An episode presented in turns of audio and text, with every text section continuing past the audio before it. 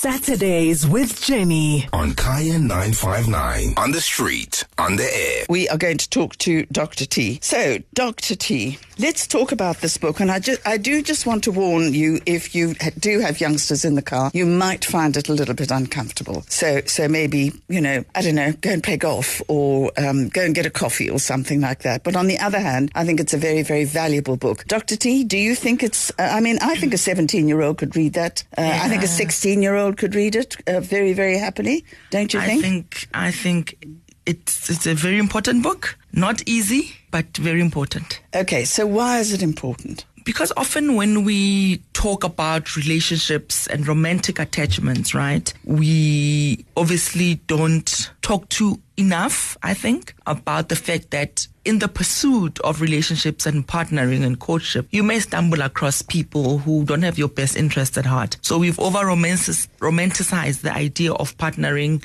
relationshiping, situationshipping, whichever you know option option you are with. And i think most of us um, read books later in life and then realize that oopsie maybe that relationship with that what I just thought was just an innocent thing with an older adult, they were actually quite predatory towards me, you know? So I think the book is good that younger people have access to it so that when they, from the get go, when they start establishing relationships and wanting to establish the uh, relationships, but also coming to their own in terms of their own sexual identity expression, that they do know that it's not only red roses and, and all of that. There's real life, some harrowing experiences out there, and we just need to give them um, the the tools. And I think what a book does is that it doesn't it allows you to dream and find yourself in it without being prescriptive. And I think that different people who may read the book who will definitely find themselves in it, but also very different important life lessons that maybe could have been learned 20 years prior. But it's always good, uh, I think, for me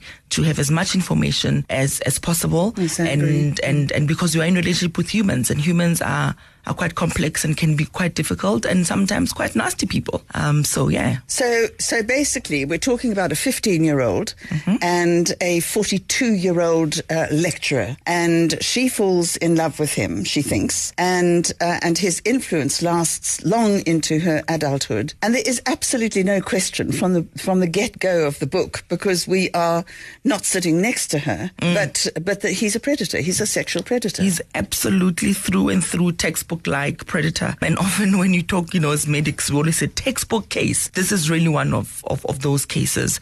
And it, for me, what was actually interesting, immediately when you pick up the cover, right, it says my Dark Vanessa. So she's the dark one. And I found that he does a lot in the book where he's projecting, right, certain expectations onto her and she just takes them on and then they just become what she also desires and wants. And so even the way that they say, you know, Vanessa, 15 years old, when she first had sex with her English teacher, not when the English teacher That's molested it. her or Yes. harassed her or raped her. And I think I found so much in how women are framed in, in, in this book. And I found it very interesting with very tangible real life experiences. Because I also do couple counseling and therapy for mm. individuals. And sometimes it's only in the consultation room where someone realizes that, in fact, even within their marriage, they've never actually consented to sex. Sex has always been assumed that she's there and keen for, and desires of men and husbands are projected onto women. And when women are supposed to make that their reality. So we must always be in pursuit of being desirable. We must always be in pursuit of looking young and lustry.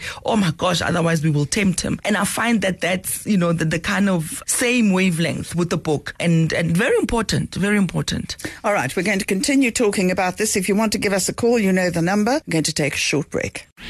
Saturdays with Jenny. On Kaya 959. On the street, on the air. Let's just go back to My Dark Vanessa. So, when we actually start the book, we've got a confused, not quite middle aged woman, but we've got someone who is grown up and she is still absolutely traumatized. And this is the, the power, I think, for me, because often when we talk about experiences of violence, of trauma, harassment, and in this case, rape, that imbalance of power and then someone actually taking advantage of that, those live with you forever. Some may just learn to, to, uh, to understand what has happened to them and try sort of, you know, get into a process of healing.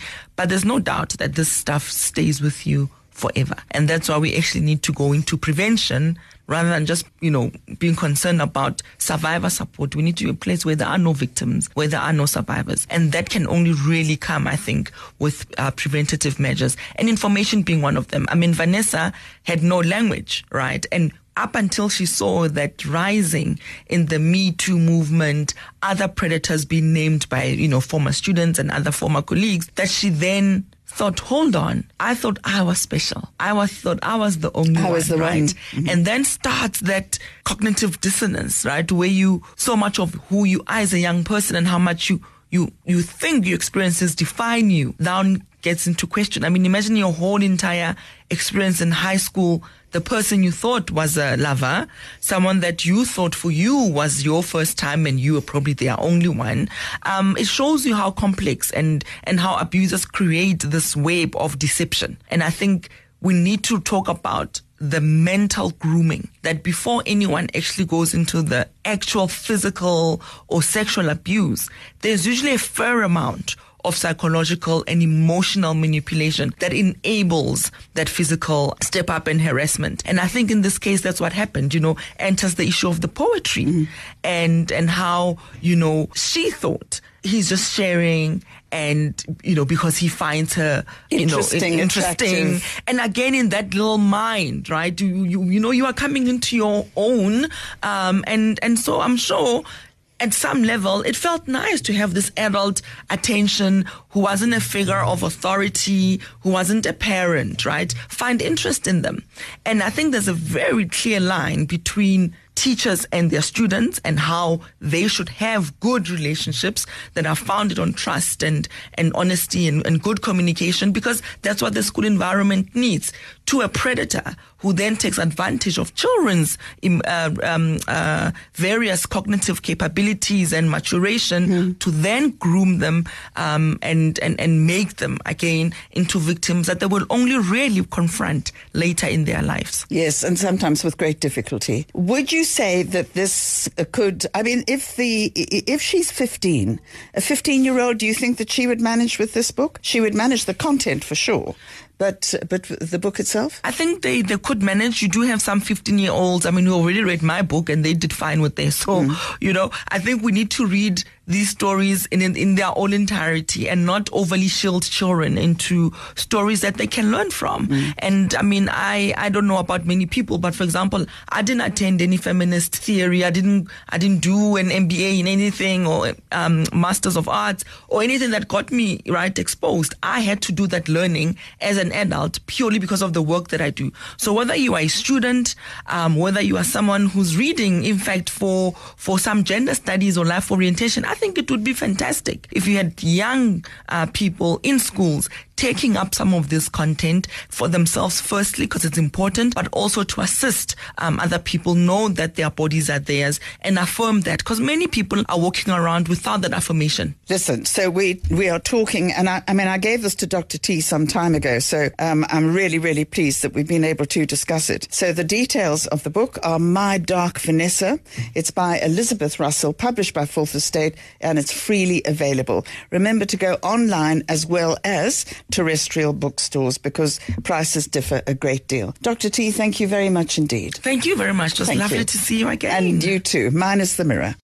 Saturdays with Jenny. Every Saturday from 9 to 11 a.m. On Kaya 959. On the street, on the air.